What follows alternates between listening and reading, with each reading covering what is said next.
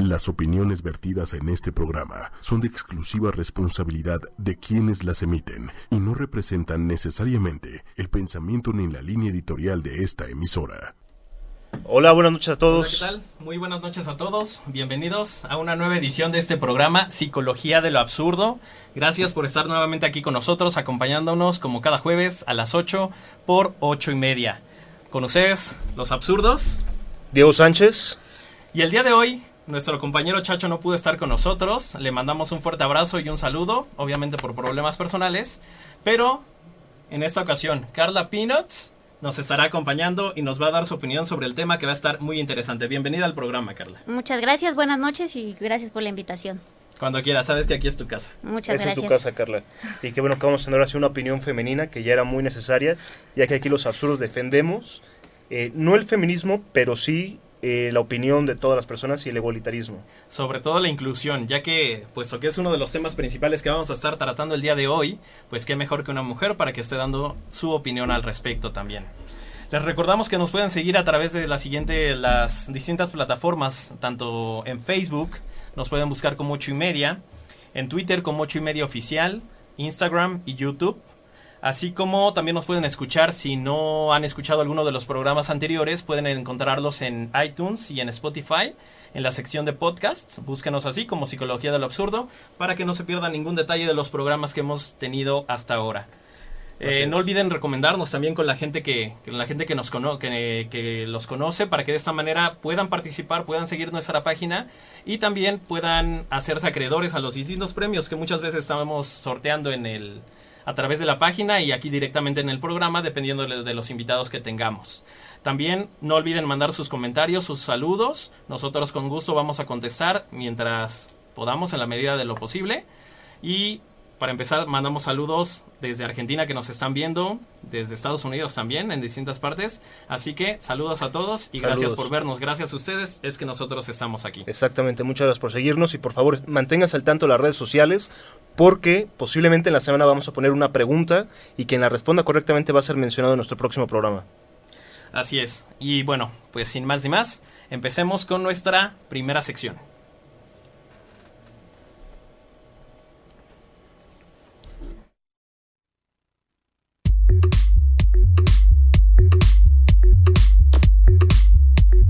Las notas absurdas de la semana.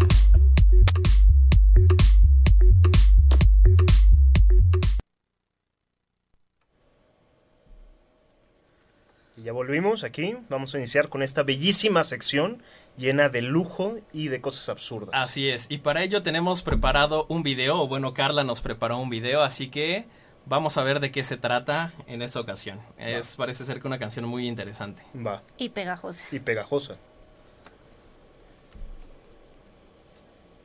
Vamos con el video.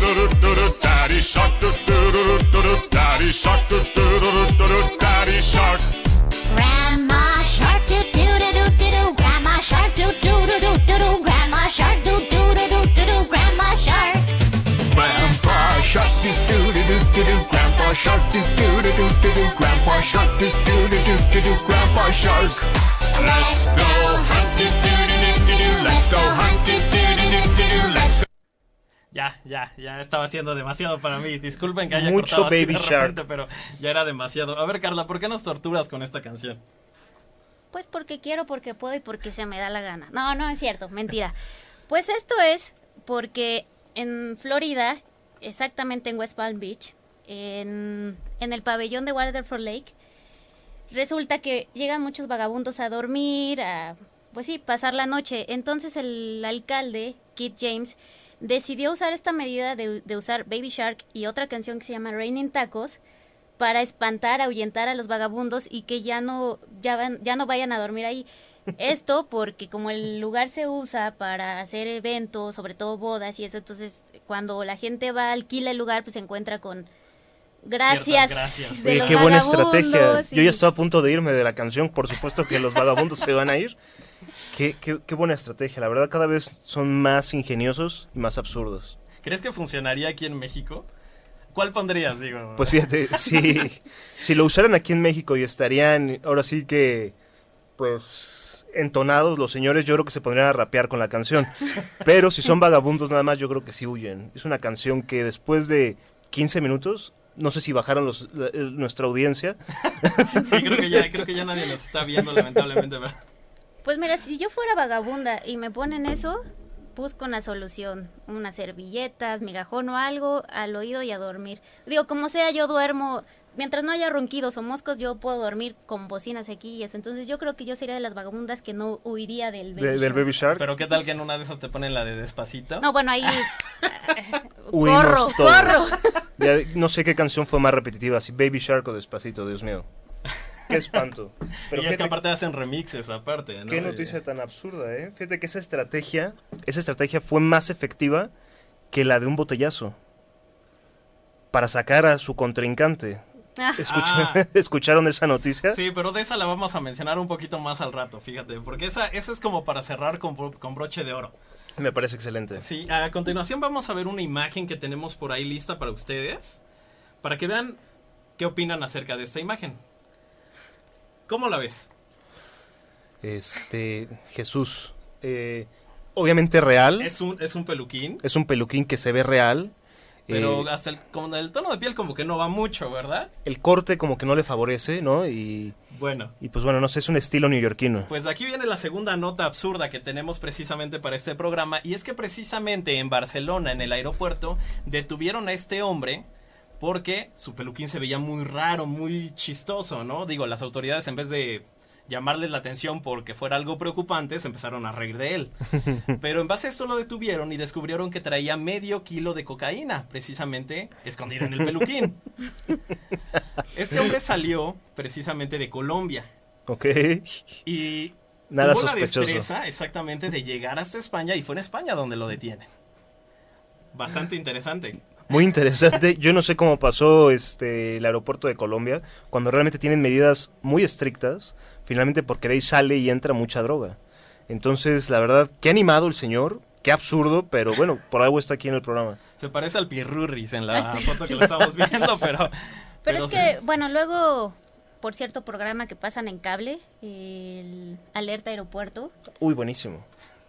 pues yo lo que he notado es que normalmente los descubren por su actitud, su comportamiento, y creo que eso fue la razón, el motivo, porque, bueno, además de que el peluquín parece como ese pájaro Como que salía en los Tiny hombres de Toons, negro, que estaba así, este, que era, sí, raro, evidente, eh, mm, pues yo leí que era también parte de su comportamiento, lo delató, y ese es casi siempre lo que Exactamente, fueron un poco más los nervios que le entraron en ese momento que definitivamente la gente de las autoridades dijeron algo pasa raro aquí. Yo también me pondría nervioso con ese peluquín. La verdad es que qué miedo, pero qué animado el señor. la Cerca verdad. de 500 mil pesos es más o menos el monto de lo, de lo incautado, entonces ya te imaginarás. Lo Ahora sí hubiera que- usado como otro peluquín. La cabeza valía 500 mil pesos. Bueno, ¿Aquí en México creen que se habría dado cuenta la autoridad? yo creo que aquí hay tanto desapego a querer involucrarte con las cosas que simplemente lo hubiéramos observado y nos quedamos callados. Y nos reímos un rato. Y nos reímos posiblemente. Pero acá en secreto así como de no manches, ¿ya viste? Sí, sí. Ojalá lo hayan pasado en ese programa. Seguramente. Y bueno, pues ahora vamos a mencionar nuestra siguiente nota, que ya mencionábamos un poco de esta nota hace, hace precisamente un programa, un par de programas, que es de deporte y de esa deportista de nombre Paola Pliego. Uy, Así que, este, creo que tenemos por ahí algunas imágenes de esta deportista Paola Pliego. Esta se- señoraza. Señoraza Sí, Paula precisamente- Pliego. Precisamente resulta que ella recientemente eh, renunció a la delegación mexicana Ok. para poder participar en las Olimpiadas, en el Mundial de Esgrima. Sí. Y pues ahí viene el problema porque ella mencionó en su momento de que no recibió el apoyo necesario por parte de las autoridades mexicanas. Lo recuerdo. De hecho, estuvo en uno de los programas, ¿no? El Exactamente. Cuarto programa, tercer Lo programa. mencionamos como una nota absurda, que precisamente esta deportista no había recibido los apoyos que eran necesarios y que precisamente por eso fue en el programa que hablamos de la trascendencia. Y que precisamente por eso, eh, pues cómo querían las autoridades mexicanas que los mexicanos como tal trascendieran si no recibían este tipo de estímulos o este tipo de apoyos para ellos poder cumplir sus sueños. Sin embargo, resulta que ella fue a competir al mundial y salió eliminada por una mexicana en las primeras rondas. Pues Por favor, por favor. poco irónico, pero bueno, el tema aquí del apoyo y eso es que también se vio involucrada en, en un tema de dopaje. Primero salió, bueno, quedó fuera porque salió positivo, pero después resulta que eh, había sido, las, las pruebas estaban erróneas. Entonces, a partir de eso se hizo un relajo con la CONADE y todo esto, y es por eso que se le retira el, el- el apoyo. No sé, o sea, en- Pero finalmente sí fue cierto lo del dopaje. Pues mira, la verdad es que Chacho incluso nos comentaba de que había algo turbio ahí, porque parece ser que había cierto tipo de intereses, porque la delegación de Uzbekistán había ofrecido dinero antes para que ella se fuera con ellos y demás, ¿no? Qué curioso. Entonces es muy curioso. Y al final de cuentas, después de lo que pasó, te pones a pensar realmente en... ¿No será de que realmente las autoridades mexicanas del deporte vieron que no había como que todavía ese potencial para darle ese apoyo para que ella fuera a competir, que tal vez le faltaba un poco más de preparación y todo eso? Y que al final se pudo haber visto evidenciada, porque incluso la deportista que le ganó, la esgrimista, es mucho más joven que ella, ¿no? Fíjate, ¿y cómo es probable que a lo mejor las noticias se van transformando? Solo hay que tener paciencia a ver los resultados, porque ya nos creamos expectativas o un prejuicio de una acción que llevó la CONADE, en donde castigamos el hecho de no apoyar a un deportista y ahora nos damos cuenta de algo que se fue del otro lado, una ambivalencia en el discurso drástico.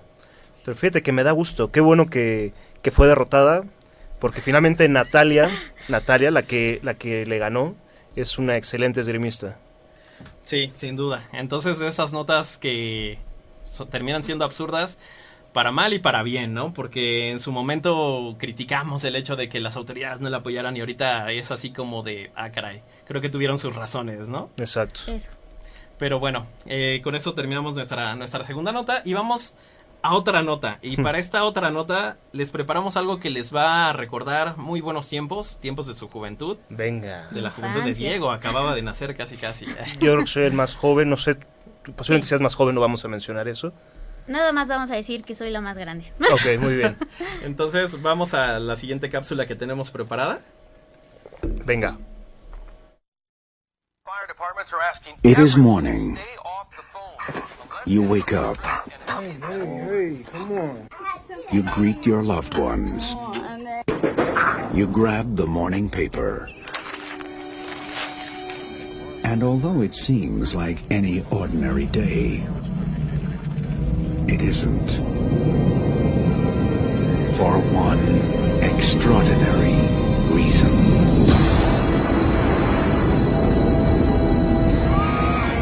Historic and unprecedented event has occurred. The question of whether or not we are alone in the universe has been answered. This is so cool. More ships have just arrived over India, England, and Germany. I really don't think they flew 90 billion light years to come down here and start a fight.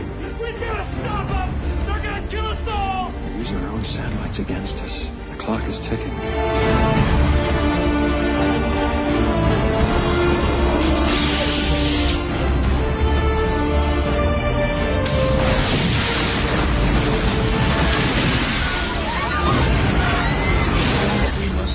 Counteroffensive with a full nuclear strike. Over American soil. If we don't strike soon, there may not be much of an America left to defend. Being exterminated. Kick the tires and light the fire.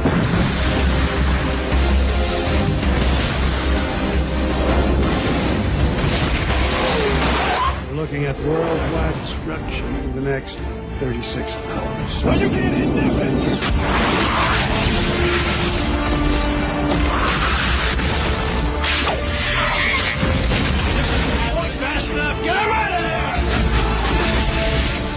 we win the day. The 4th of July will no longer be known as an American holiday, but as the day when the world declared in one voice, we will not go quietly into the night. We will not vanish without a fight. We're going to live on. We're going to survive. Today, we celebrate our Independence Day.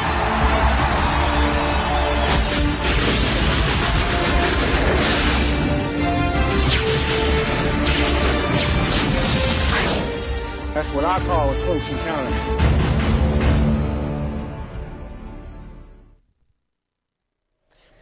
Bellísimo el ¿A cu- tráiler. ¿Cuántos de ustedes no sintieron nostalgia al ver nuevamente esta, este tráiler de esta película? Día de la Independencia, de mis películas favoritas de los 90. Me pareció excelente. Tristemente la secuela no fue tan buena, pero qué buena película, qué buen discurso y qué buen guion.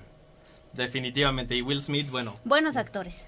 Buenos actores, actores. buena dirección también, porque finalmente muy buenos efectos especiales y fue muy bien llevada, porque eran muchas historias alternas, muchas vidas paralelas que al final se unen y no sé, me parece una película excelente, de culto yo creo de los 90. precisamente. Y vamos a pasar precisamente a una nota relacionada con esta noticia. Pero antes, queremos mandar saludos. Nos están mandando saludos en Facebook. A Marmi, Marmi, saludos, Marmi. Saludos. Ana Rocío Asensio Pérez. Saludos, Ana. Quiere que hablemos de los ovnis, precisamente. Muy bien. Andrés Garcés Luján, saludos a Carlita, nuestra invitada. Saludos, Andrés. Joe Ramírez, nos Joe está Ramírez. saludando. Venga, Joe. Este. Verónica Romero también nos manda saludos. Hola Manis, qué bonita te menciona. Ah, no, hombre, gracias. Acá nuestro compañero Sergio García, un querido amigo al que le mando un abrazo, este, nos menciona que precisamente de la noticia que mencionábamos anteriormente del apoyo a los atletas, que este es prácticamente nulo. Él lo menciona porque él es triatleta y, y en recientes fechas va a ir a competir a Europa, precisamente, a un, este, un mundial de atletismo, ¿no? Entonces va a ir representando a México. Le deseamos la mejor de las, de las suertes. Y nos menciona Mucha que suerte. precisamente algunos atletas de nivel olímpico les dan 1.200 pesos, cuando los ninis les dan 3.600 pesos, ¿no? Como ya habíamos mencionado también en un programa de, de psicología del absurdo. Ahora, hay un punto que eh, a- a- acabo de revisar sobre esa noticia del apoyo a la gente que no tiene empleo, en donde es, es todo un protocolo. No crean que es tan sencillo el hecho de que, ah, no tienes trabajo, es Nini, te damos el apoyo. No. Ellos tienen que comprobar mensualmente que van a dos entrevistas de trabajo enfocados en su área. Si es albañilería, pues tiene que ser enfocado en eso. Si es carpintería, enfocado en eso. Y las empresas tienen que sellarles de que fueron aceptados o no fueron aceptados. Si durante el mes eh, cumplen con los 12 sellos en los cuales fueron entrevistas, serían tres a la semana aproximadamente, ya se les da el apoyo económico. O sea, no es tan sencillo Ok. y no es tan mala idea, porque finalmente tienen que estar buscando constantemente empleo. Claro, de ser así, muchas felicidades. Es, es una buena iniciativa. Es un buen proyecto. Mm, Ise Lore también nos manda saludos. La más grande y la más bonita, Carla Peanuts. Vámonos, ya tenemos aquí una consentida. En vez de Chacho, yo creo que vamos a traer a Carla. No, no te pongas celoso, igual, Diego. igual nos da. Jesús Trejo Dami- Domínguez te manda un corazoncito, Diego. Ay, precisamente. Jesús. Jesús de Nazaret. Eh, nos manda saludos y nos menciona precisamente eh, Ana Rocío Asensio Pérez. Dice, ¿será verdad que este 20 de julio se manifestarán y se conectarán con el ser humano en la Tierra? Habla de, de los extraterrestres. Pues mira, la noticia que tenemos es un poco parecida y precisamente por eso eh, decidimos incluir el tráiler de esta película de Independence Day, que fue muy famosa por precisamente mencionar una parte del gobierno de Estados Unidos que tenía oculta, el Área 51. ¿Quién no ha escuchado hablar del Área 51? Creo que todos nosotros hemos escuchado de que ahí tienen extraterrestres. No, incluso si no han leído, si han visto Los Simpson, creo que ha aparecido como en 10 capítulos el Área 51. Entonces, no hay forma de que no sepamos de dónde es. Exactamente. Pero esto ya se salió de control. Porque fíjate que un este. un youtuber, una persona, decidió lanzar una convocatoria para que el día 20 de septiembre a las 3 de la mañana todos vayamos al área 51 y entremos por la fuerza a liberar a los aliens que tienen encerrados allí. Oye, yo, yo lo apoyo, ¿eh? Digo, o sea, creo que ya van más de 300 mil personas. No, no, amigo. Un millón, 1.3 millones de personas han firmado la convocatoria de que van a estar allí. Pero a liberar qué? Porque a nadie le consta que realmente... Pero van a comprobar algo, van a descubrir la verdad. Bueno, eso sí, Van a sería eso, descubrir la verdad. descubrir la verdad, pero eso de ir a liberar aliens, pues... ¿Qué es Pues- más absurdo? ¿Ir al área 51 o mantenernos engañados toda una vida? Entonces, finalmente yo creo que el hecho, en esta acción absurda, van a descubrir o nos van a dar a la luz una información que todos queremos saber. Pues yo lo que realmente creo es que van a obtener una gran multa los que vayan a ir, porque aproximadamente la multa por intentar entrar es de aproximadamente 5 mil dólares, más un año de cárcel. Bueno, es una Y, multa... sa- y sabes que allá en Estados Unidos no se andan con rodeos. Exacto, eso, a eso iba. Es una multa y justo los gringos, sobre todo este que es un área militar, ¿quién se va a ir a enfrentar con, con los militares? O sea, más cuando los gringos, la verdad Ahora- es que están un poco... Sí, pero se meterían en un problema muy fuerte si hay una agresión física a tantas personas. ¿Cómo multar a un millón de personas? Bueno, vamos a suponer que va a un tercio de esa cantidad de personas. Igual es mucho, una Aunque cantidad vayan 20 estratosférica. mil personas. Es Por decir, supuesto. ¿Cómo las vas a contener? Eh, la convocatoria dice que ah, para quienes hayan visto la serie de Naruto, que precisamente la gente va a entrar corriendo así este, sí, lo a vi. lo bruto, totalmente, para que de esa manera puedan esquivar las balas. Claro. Mencionan esto, ¿no? Y que de esa manera van a poder entrar y, y descubrir estos, estos secretos. Obviamente Estados Unidos eh, respondió y dijo, a ver, calmaos, ¿no? Va- vamos a calmarnos. Vamos a Sí, calmarnos. sí, Vamos a sí. calmarnos, porque evidentemente es una base aérea, hacen pruebas militares allí. Por Lo más cercano a lo misterioso puede ser que allí se prueben nuevos prototipos de aviones, de armas, todo esto. Y pues que la gente ande por allí merodeando y te toque una bala perdida, por eso te advierten, ¿no? Pero sabemos que, como lo menciona nuevamente Sergio García, ya aprendimos lo que pasó con la convocatoria de los 15 años de Rubí.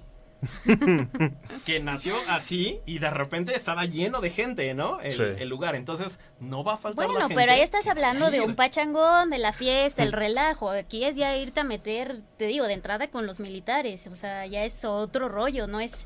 O sea, es, es mi, mi palabra dominguera es despapalle, Claro. pero totalmente diferente. Pero es una confrontación que yo quiero ver. Finalmente, el hecho que la ciudadanía o la fuerza civil quiera tomar acción de algo que nos han dicho, nos han argumentado una realidad que no sabemos si es verdad. Entonces, sabiendo eso, nos vamos a dar cuenta que vivimos también en, un, en una cortina de mentiras. Que sí, un- que sí parece absurda la, la historia, ¿no? Pero vamos a ver qué pasa. En una de esas le enviaremos a nuestro corresponsal Diego a que tome fotografías y él va a a ser ver el primero que se va a 51. tomar selfies con los aliens y aquí la vamos a tener en exclusiva para ustedes los, los Fotos que nos siguen. Face. Así que, por eso, sigan nuestra página porque Diego va a revelar las primeras fotografías del área 51. Así es, así lo voy a hacer. Y bueno, ahora sí, pasemos a esa noticia que tú tanto querías mencionar, que tú ya estás esperando como la pelea del siglo y que dijiste, no, ni Mohamed Ali contra Pacquiao llamaría tanto la atención como esta pelea. Bueno, como es costumbre, ya se había mencionado en nuestros programas, esta pelea legendaria entre Alfredo Dame y Carlos Trejo, en donde hubo recientemente eh, un, este, una reunión de prensa y pues, ¿por qué no? Salió el cobre de Carlos Trejo y lanzó una botella en la cara a Alfredo Dame. Vamos a verlo, creo que tenemos por, ahí listo un video, video. Para, para rememorar Vean qué belleza. Esta, esta belleza de video. No, no tienen miedo a un mal golpe, o sea, que, que no son expertos, muchachos. Yo los quiero mucho, pero no son expertos. Un mal golpe que lleve a unas consecuencias tremendas. Juego las artes marciales desde los 7 años. Tengo cinta negra en karate, tengo eh, cinta negra cuarto dan en taekwondo.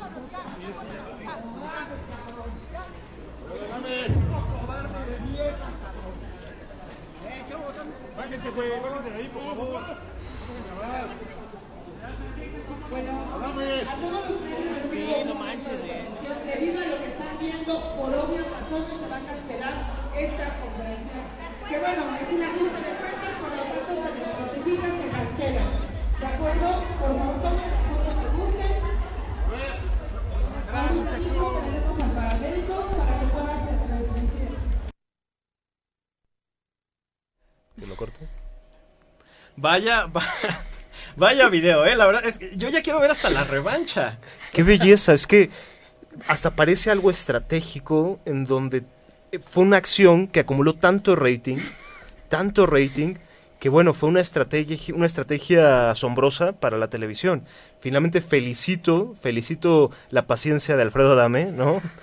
Tristemente ya no sé si se va a hacer la pelea porque ya puso una demanda por esta acción en contra de Carlos Trejo, porque finalmente fue una agresión física en donde sí hubo sangre, hubo lesión, lo tuvieron que coser y otro tipo de aspectos. Pero yo ruego, ruego porque pronto se ve esa pelea y, y yo creo que va a ser más importante que la de McGregor contra Mayweather. Pues fíjate que ya para que los boletos estén en mil pesos. Jesús. Yo los pago, ¿eh? A mí Yo la los verdad pago. es que esta pelea, le hago honor al nombre del programa, me parece absurda. Por eso está aquí. Lo sé, lo sé, pero es que, programa. por ejemplo, yo los veo, o sea, Alfredo Adame actor, el otro, Es karateca también. ah bueno, Ya. karateca. El otro no sabe lo que es. El otro porque es Cazafantasmas. eh, Cazafantasmas, escribió un libro, pero vamos, a mí esto de que se estén pues nada más ahí picando y nos vamos a pelear, o sea, es como para, yo siento que han de ser super brothers, están dando publicidad porque sus carreras ya iban así, bueno, En picada. en picada y, y pues sí, eso, publicidad, porque al final de cuentas, quien se quiere partir Pelear. la cara con alguien, lo hace, no anda así de, ay, sí, la pelea y... Pero ten en cuenta que aquí hay un enfrentamiento de dos egos enormes. O sea, la- el ego de estas dos personas es tan grande, esta necesidad de ser vistos es tan grande que prefieren llevarlo a la televisión a pesar de los conflictos que tengan familiares, eh, en un futuro de contrataciones, de Pues audiencia. puede ser, pero ahora te encuentras con lo que comentábamos Jonah y yo ha- hace rato. Alfredo Adame ahora resulta que tiene una Deudas en deuda. Hacienda de por 8 millones. Entonces creo que el milloncito de la pelea, pues algo le ha de ayudar, ¿no? Exacto. Ah, muy bien. Yo por eso decía, qué buena estrategia publicitaria. No se me hubiera ocurrido algo mejor. O sea, dejarse recibir un botellazo en, en plena... Bueno, eso sí. Oye, eh, se supone que es maestro en artes mancia- marciales. este, Bueno, es que, dan, eh, como mencionaste ahorita Naruto, yo creo que todos tienen la idea de que lo va, lo va a defender No, sin es siquiera ver la que se hubiera botella. quitado, o sea, en el momento del botellazo que Pues se le iba a ir encima, se hubiera quitado a todos, les hubiera dicho, quítense perros. Y, y va y ya tienen la pelea al momento. Todos pensamos no, eso. ¿Viste cómo lo estaban controlando como fieras a punto de deshacerse ahí? Ah, que por cierto, pa- ah, eh, si vieron, pusieron atención en el video, hay una parte en donde incluso una- un pasado de listo, se cae un celular y se ve cómo se lo embolsa y se va uno de los fotógrafos que estaba allí, así que... Oye, pues, todos hay que aprovechar. ¿no? Fue el Digo, ganón de ese día. Tristemente, en, tal vez en otro programa voy a hablar de esto. México salió en el segundo lugar del país más deshonesto. es triste, en donde eh, en un porcentaje muy bajo devolvían la cartera si tuviera dinero de una persona que se le cayó. Entonces, ahí lo podemos ver incluso en el video de Alfredo Dame y Carlos Trejo. Pues mira, definitivamente nuestra invitada ya está levantando el rating. Bien, Y bien. hay mucha gente que quiere que le mande saludos. Venga, Así que te dejamos los micrófonos. venga Carla. Pues sí, le mando un saludo a, a Flore, Carla y Natalia, mis chovis favoritas. Eh, también a, a, bueno, Andrés ya lo había saludado. A Angie Cabrera, Jesús Trejo. A, Ay, Jesús Trejo. a mi, a mi, Ay, que Carlos Trejo nos está viendo, ¿no? no, no, no, no. A mi fisio favorita, Anita, que, me- que también nos está viendo. Y bueno, más al rato saludos, con los saludos. saludos. Y gracias por estar viendo el programa. Así es. Y bueno, ahora sí vamos a pasar al tema a lo que te truje, Chencha.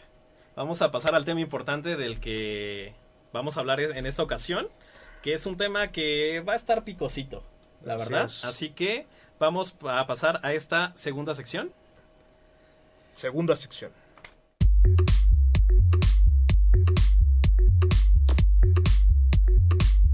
Absurdas realidades.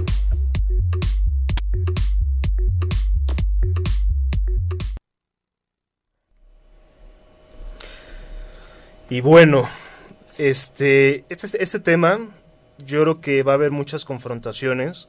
Me alegra saber que la mayoría de los fans y la mayoría de las personas que les gusta Disney están a favor de lo que vamos a decir.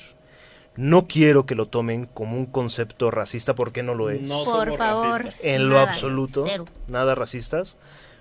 Pero Jesús Trejo, que nos estás viendo y te confundí por Carlos Trejo, dime, ¿por qué la sirenita es afroamericana? Mira. Eso, eso que me lo digan a mí, ¿por qué? ¿Por qué? Desde que, desde que la conozco es la mayor fan de la sirenita, entonces ella creo que quiere expresar su punto de vista. Ya, ya la veo hasta roja del coraje de... No, quiero llorar. No. Bueno, yo, justo lo que dices es recalcar, no somos racistas, o sea, la traje de mi colección, es todo. Ah, No, bueno, la, eh, no soy racista, cero, pero yo no estoy de acuerdo con una sirenita, una Ariel afroamericana, porque justo es un live action de una historia que ya existe y solo la vas a hacer con, con humanos, Exacto. personas de verdad.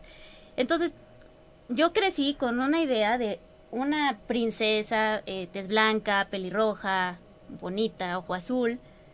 Y entonces ahora me cambian a una chica que pues es afroamericana. Digo, no, no, yo no dudo en el trabajo que vaya a hacer ella. O sea, yo creo que su trabajo es muy aparte de esto, pero rompen con el, con la idea que traes. O sea, simplemente es hacer la historia, pero con humanos. Como, ¿por qué cambiar?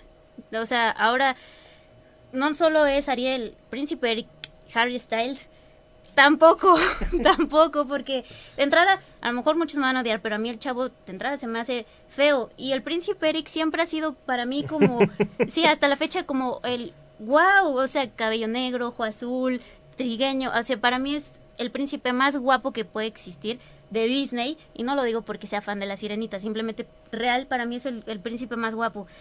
Pero eso de que vengan y me rompan la idea de la, de la sirenita y que Disney diga, es que, bueno, es el que escribió la sirenita, es danés y pues no todos son blancos. Pero la sirenita no es. Pues mira, ¿qué te puedo decir? Finalmente yo creo que el cine está cometiendo muchos errores en este en, en esta acción forzada de, de hacer inclusión a, a todo lo que ven, a todo lo que existe. Me da mucha risa los memes que hicieron de estas de estas películas, ¿no? De Disney en donde esta la de Frozen la hacían creo que japonesa, ¿no? O, o creo que era esta actriz mexicana, ¿cómo se llama? La que estuvo en Roma. Eh, Yalitza. Yalitza. O en otras películas ponían a alguien. En Aristogatos pusieron un perro. Eso me fascinó, me reí muchísimo. Pero es la verdad. O sea, finalmente puede sonar absurdo. Y es absurdo. Pero es, es esto. Es esta acción de querer meter aspectos de inclusión cuando están fuera de lugar. O sea, la verdad es que este Halle, la chica que la que va a interpretar a Ariel, es una, una chava muy bonita. O sea, la verdad es que sí está bonita la chava y todo, pero no creo que va con lo que es Ariel. Yo estoy totalmente de acuerdo. ¿Tú qué opinas, Jonah?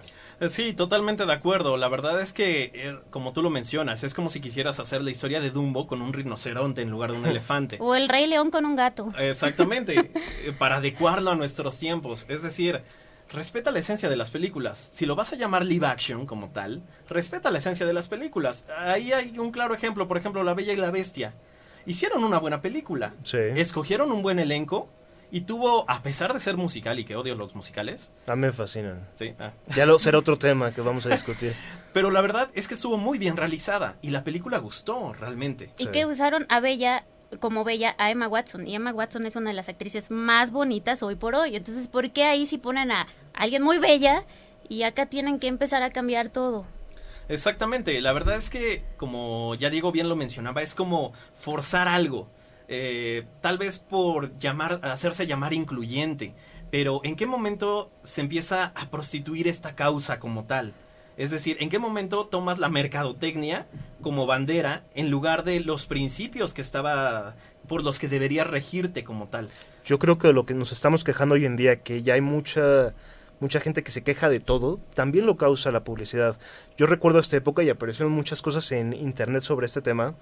Cuando los Power Rangers no había ningún problema, si el amarillo era asiático, si el negro era negro, y no había ningún conflicto, y los niños no lo veían como un problema racial.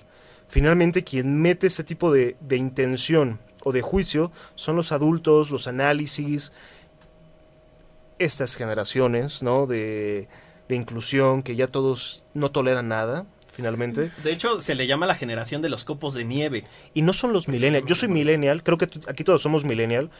Y no todos pensamos de esta forma. Yo creo que más bien es gente sensible que no tolera sentirse excluida o sentir que no es aceptada en todo. No todos vamos a ser aceptados en todo. O sea, y hay que aceptarlo. La vida es un camino o otro camino, no todos los caminos. Entonces, Aparte, el que te sientas ofendido, apenas estaba escuchando una opinión, el que te sientas ofendido no quiere decir que no tengan la razón de lo que te están diciendo. Entonces, en este caso, sucede lo mismo. Es decir, hay un personaje como tal. Porque si te quieres ver incluyente, si quieres eh, innovar o apoyar esta buena causa, crea nuevas historias, crea nuevos personajes. ¿Dónde Exacto. quedó la creatividad de Disney? Es decir, están sus clásicos eh, de oro y ahorita los están volviendo a hacer los remakes porque se les acabó la imaginación o qué es lo que está pasando. y ese es el paso a seguir de nuestra discusión. El cine ha muerto. Los guiones son repetidos, nada más cambian épocas, cambian actores, cambian nombres y se repite la historia.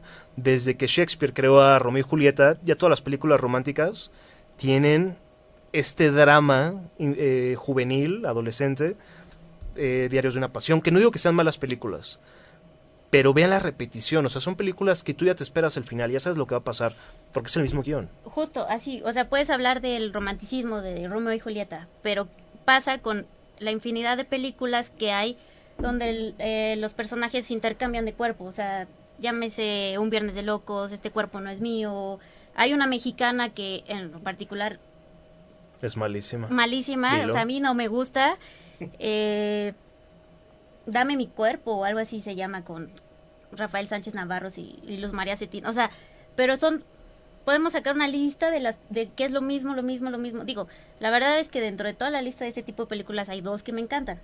Pero es justo eso, adaptar el, o sea, el guion, o sea, estar haciendo los remakes, pero escoge- escoger un buen elenco, eh, saber producirla, porque podrás encontrar el remake de una película y te va a parecer excelente, o como muchas que me he encontrado últimamente, porque todo es remakes, que la verdad es que azoto la, la cabeza contra la pared porque son malísimas, malísimas. Y es que el cine mexicano tuvo su época de oro. Es decir, se eh, juntaron varias causas sociales. Es decir, Estados Unidos estaba en guerra, no podía producir películas y México aprovechó ese mercado. Y tuvimos grandes ídolos como Pedro Infante, Jorge Negrete, con películas, con historias muy sencillas, pero que te hacían reír. Películas que O ahorita llorar. las o llorar. O llorar. Las vuelves a ver y te quedas. Es decir, te capta. ¿dónde quedó todo ese talento, todo ese, ese buen cine como tal? Es decir, ahorita ya no va más allá, como lo mencionamos, de hacer nuevas historias, sino haces refritos de películas que fueron exitosos en Estados Unidos, pero lo haces mal. Por ejemplo, La boda de mi mejor amigo. Dios A mío. los 15 minutos, de verdad que yo quería dejar de verla. Ya, o sea, no puedes traer una muy buena película de los 90. Exacto. Un actor me gustó, el español, el No, que le no, hace. no, ese no. No me desagradó. No, me desagradó. ¿Te gustó físicamente o su actuación? No, la amigo? Ah, actuación, claro. la actuación, la canción. Pues No, hay, no, hay que tener en cuenta que es pasada la idiosincrasia mexicana. Entonces no va a ser Julia Roberts, este Cameron Díaz, ¿no? Que es obviamente otro mundo, otro nivel social, es distinto. El problema es que lo que trataron de hacer con esta película era como... Es de comedia, es de hacerte reír. Sí, sí, sí, sí. Lamentablemente, es que ves algunas de las actuaciones. Por ejemplo, Ana Serradilla es una buena actriz. Sí. Sin buena. embargo, en este papel no lo llenó. Ella mencionó en una entrevista que precisamente en- ella no había visto la primer película, la película original. Ay, no. Y siendo actriz, no sé cómo no la había visto. Sí, Exactamente. Es como que no hayan visto el Día de la Independencia. No la vio porque dijo que no quería que su actuación fuera como la de Julia Roberts, que ella quería verse original. Es como es ser es como actuar en Game of Thrones y no leer los libros. Exactamente. Y a final de cuentas es, tienes que saber de qué va el personaje. Es decir, a Julia Roberts la empiezas amando, la terminas odiando y la sigues amando hasta el final. Y te logra llevar por todas esas facetas. En esta película no pasa La nada. de odias todo el tiempo. Exactamente. La odias todo el tiempo, eso es cierto. Te cae mal todo el tiempo porque todo el tiempo comete errores. Digo, lo que sí es un hecho que un remake eh, están hechos para presentar a lo mejor un enfoque diferente de una historia conocida. No necesariamente es hacer la copia, a lo mejor, digo, o sea, Ana Serradilla dice, es que no quería hacer...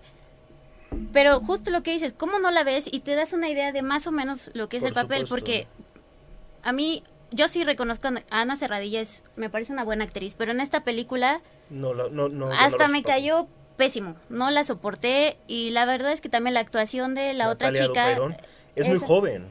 Pero es pero muy plana, Sí, a lo que voy. plana la actuación, No sabes si está o sea, feliz, si está A lo que voy es que no tiene experiencia de hi- hizo la película pasada esta la del plan que ella ay, la del virgen Ni la quise ver Bueno, esa película, la verdad. Bueno, el chiste es que sí, su actuación es la misma. Es la misma. Y, y no hay una evolución, no hay este una adaptación en su actuación que se parezca a Cameron Díaz, que era ingenua, pero a la vez le, le dolía. Aquí sus llantos parecía que le, le aventaron agua en los ojos, ¿no? O sea, o el otro chico, Carlos Ferro, me parece que se llama, eh, igual, o sea, X. Sí. Así, un X. Nada que ver con Dermot Mulroney, espero haber dicho bien el nombre, que de entrada ese actor tiene un porte que lo ves y ya te enamoras. Así, ya no me importa que no hable, te enamoras de él, de- del porte que tiene. Y aquí, a mí hasta el español, no. No te, no te agradó. No, pero es que aparte, tienes la canción de I Said a Little Prayer for You. Esa es excelente Y canción. la cambias por Amante Bandido, ¿en serio? ¿Qué, qué van a poner? Aquí, eh, o sea, al pasar la, a la ideología mexicana, ¿qué van a poner? Creo que hay buenas canciones. Incluso la canción del final es muy buena, con la que termina la ¿Cuál película. Eh, la de los créditos, incluso. No recuerdo ahorita el nombre, pero. La de Daniela Romo, ¿no? Exactamente, ah, exacta, la de Daniela Romo. Es una canción que Ok, dices, ok, acordé. la pudiste haber puesto y habría funcionado. Pero pones amante bandido, que ni siquiera es mexicano, digo. Es cierto. es español. Eso es cierto. Pero bueno, dejemos un poco a la voz de mi mejor amigo, que Sí, bueno, creo que ya la aplastamos muchísimo, pero bueno, el punto de los remakes es esto. Creo que yo sí estoy un poco en, en contra porque la mayoría que he visto están mal hechos, pero si hablamos de un It, de eso, eso, eh, eh, la original, bueno, a mí Mm. hizo que no me no cerrara los ojos al bañarme como en 20 Yo recuerdo, entrabas al baño y decías, Sí, era absurdo pensar que de la regadera, de la reja, se iba a salir algo. es- así. yo me bañaba con los ojos abiertos como hasta no sé qué edad. cerrado, ¿no? Pero ahora están las películas recientes que a mí me parecen buenas. Muy Digo, no me buenas. causa ya ese trauma, Es por la edad. pero son buenas. O sea, es a lo que voy. Son, dependen los actores, la producción. Bien lo dices. Finalmente, esa película hay pocas adaptaciones que, a pesar de que ya contamos con los efectos especiales necesarios, tienen una buena leyenda, tienen una buena historia, tienen todo bien.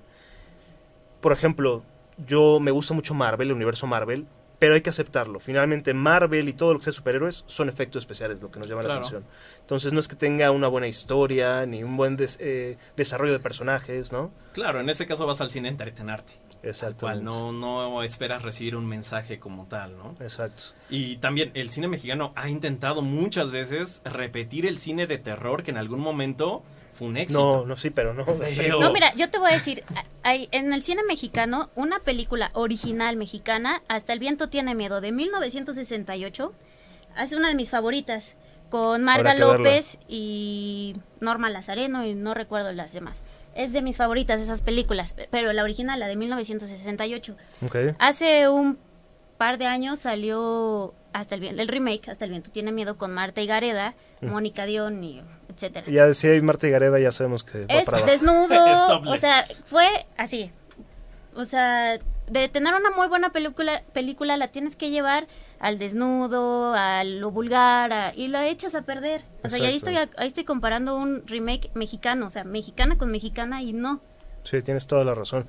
Y ahorita hay que esperar esta peli, esta adaptación que era la de, como si fuera la primera No, vez. no, no, ya, ya no la Ah, sí. Me voy a reír mucho. Con Badir Derbez.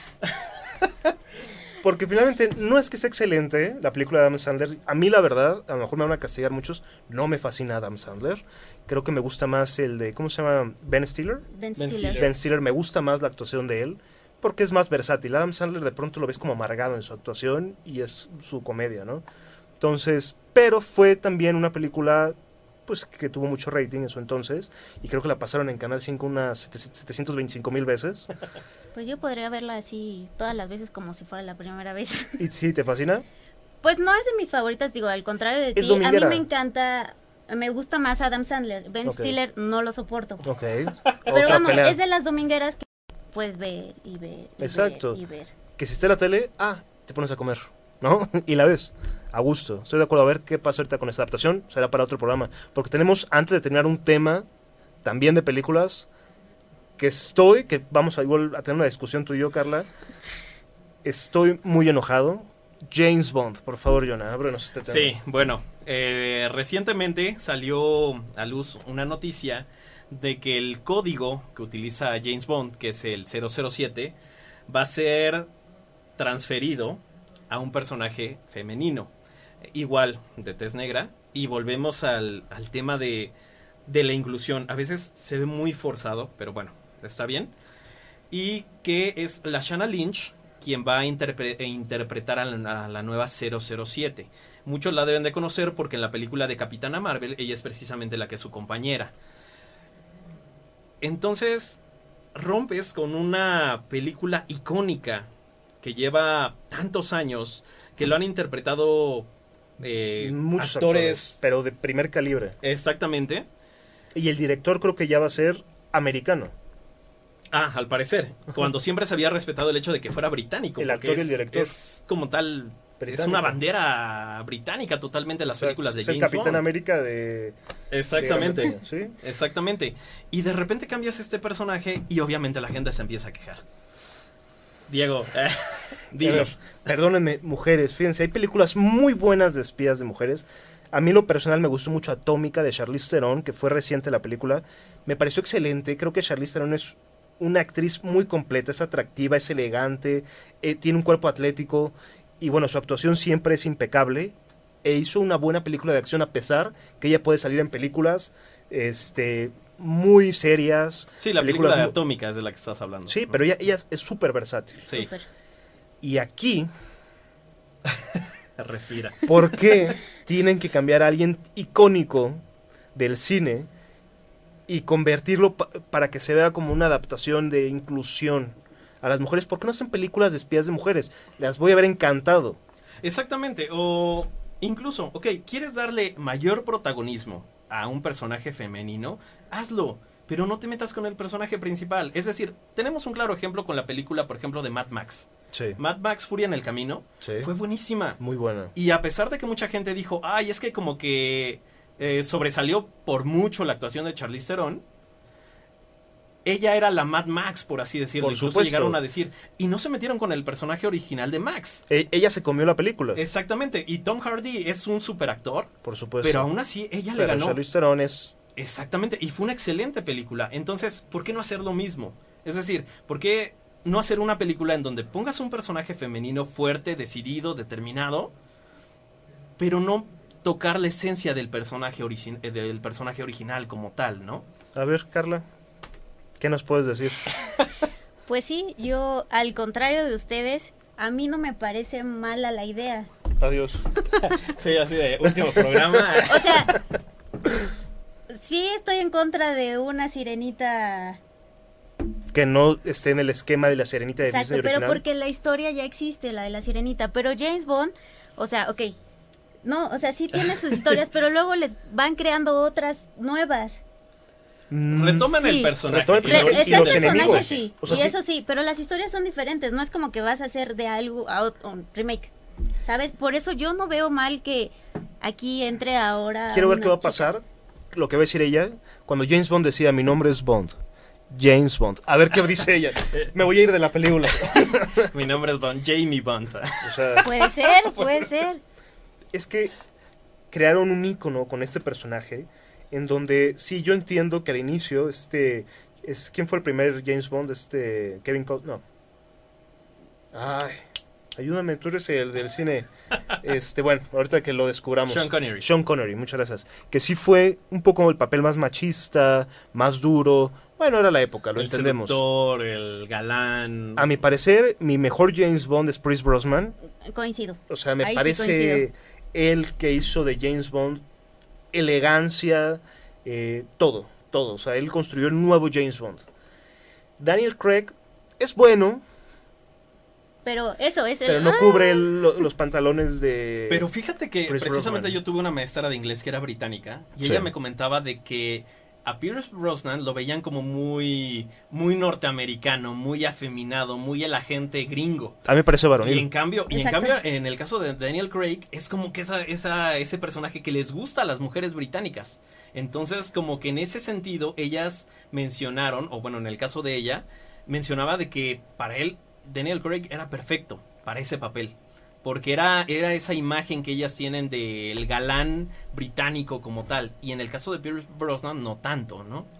Pues fíjate que ya nos comentarán en la página de Facebook. Por favor, coméntenos qué opinan sobre este cambio de James Bond a la nueva 007. Que no es que vayan a quitar a James Bond. No, al parecer solamente va a ser el, el cambio del número. es Él se va a retirar. Él va a estar retirado y va a haber una nueva agente 007, pero el plan es, o la idea, Sí. es de que Daniel Craig, como James Bond, le pase la estafeta a, a este, A esta nueva a actriz. esta nueva actriz para que la siguiente película de, de James Bond, bueno, Sea- ya no digamos James Bond, de de, ella. 007, Sí, de 007. sea precisamente. Es eso, es eso. Finalmente, el logo, el, el- la, la imagen, tú dices, voy a a ver a James Bond. Muy creo que nadie, y póngase a pensar, cuando salen películas de 007, nunca dicen, voy a ver una película de 007. Voy a ver una película de James de Bond. James Bond. Pero al final 007 es un agente. O sea, Sí, pero o por sea, sí, ejemplo, relacionado con en- James Bond, el nombre. En GoldenEye Pero es un había agente. 006, 008, 009 también, 009. claro. ¿Por qué no ella es 003 si quieren? y no le quita el 007 a James Bond. Y, y esta idea, o sea, ¿por qué no es la nueva gente está bien? Que es una nueva gente, pero que no sea el papel de 007. ¿Por qué? Porque es meterse ahí nada más por el rollo de la inclusión. Perdón, Carla. No, bueno, te entiendo, es el mismo rollo que traigo con con, la, con la sirenita. Tengo un amigo que precisamente le gustaba ver James Bond porque decía que iba a ver armas grandes. No sé a qué se refiere. Eh, Bueno. bueno, este, las vas a seguir viendo, ¿no? Este, no necesitas ver James Bond para eso, pero está bien. Y bueno, pues les seguimos este, recibiendo muchísimos saludos. La verdad hay mucha gente viéndonos. Eh, perdón que algunos ya no los podemos comentar. Saludos ahorita. a todos. Se nos terminó, se nos terminó el tiempo para. Así para rápido, este saludos programa. a Isela, Fernanda, Venga. a Betty, a todos ya. Eh, y bueno, para este, con esto, con esto terminamos. Un tema muy interesante que todavía podríamos hablar una hora más. Podríamos en otro programa. Pero en otro programa retomaremos el tema. Esperamos sí. volver a contar con Carla. Que Claro que sí, fue un placer. de cine, con, bueno, de lo que sea, con mucho gusto, pero de cine más, porque ahí sí tengo... Muy bien, es de las mías. Yo también prefiero de cine. Perfecto. De fútbol, creo que De no. ¿verdad? fútbol no. Odio el fútbol, Bueno, el perdón. fútbol, ¿sabes Ella se acaba de recibir de entrenadora técnica, ¿eh? Ah, bueno, entonces Directora ahí va a haber la ambivalencia, perfecto, entre que nos vamos a llevar bien por el cine y nos vamos a llevar por el fútbol. Excelente. Exactamente. Oigan, bueno, nada más rápido, un saludo muy especial a la familia Cabrera de Anda, Ángela, Gael y eh, los demás familiares. Un saludo con, con mucho cariño. Perfecto. Perfecto, Pues, saludo. con eso terminamos. Agradecemos porque se quedaron hasta el final del programa. Tuvimos un tema muy interesante. Los invitamos a que sigan participando. Hay muchas personas tienen muchas preguntas precisamente. Po- escríbanos en, Entonces, en la página de Facebook. Vamos a tratar de responder las que más podamos. Díganos qué opinan sobre estos temas de cine para a lo mejor tocarlos nuevamente en otro programa. Exactamente. Y con eso nos despedimos, les agradecemos y como siempre, los esperamos en el próximo programa de Psicología del Absurdo. Gracias, absurdos. Nos vemos, hasta luego.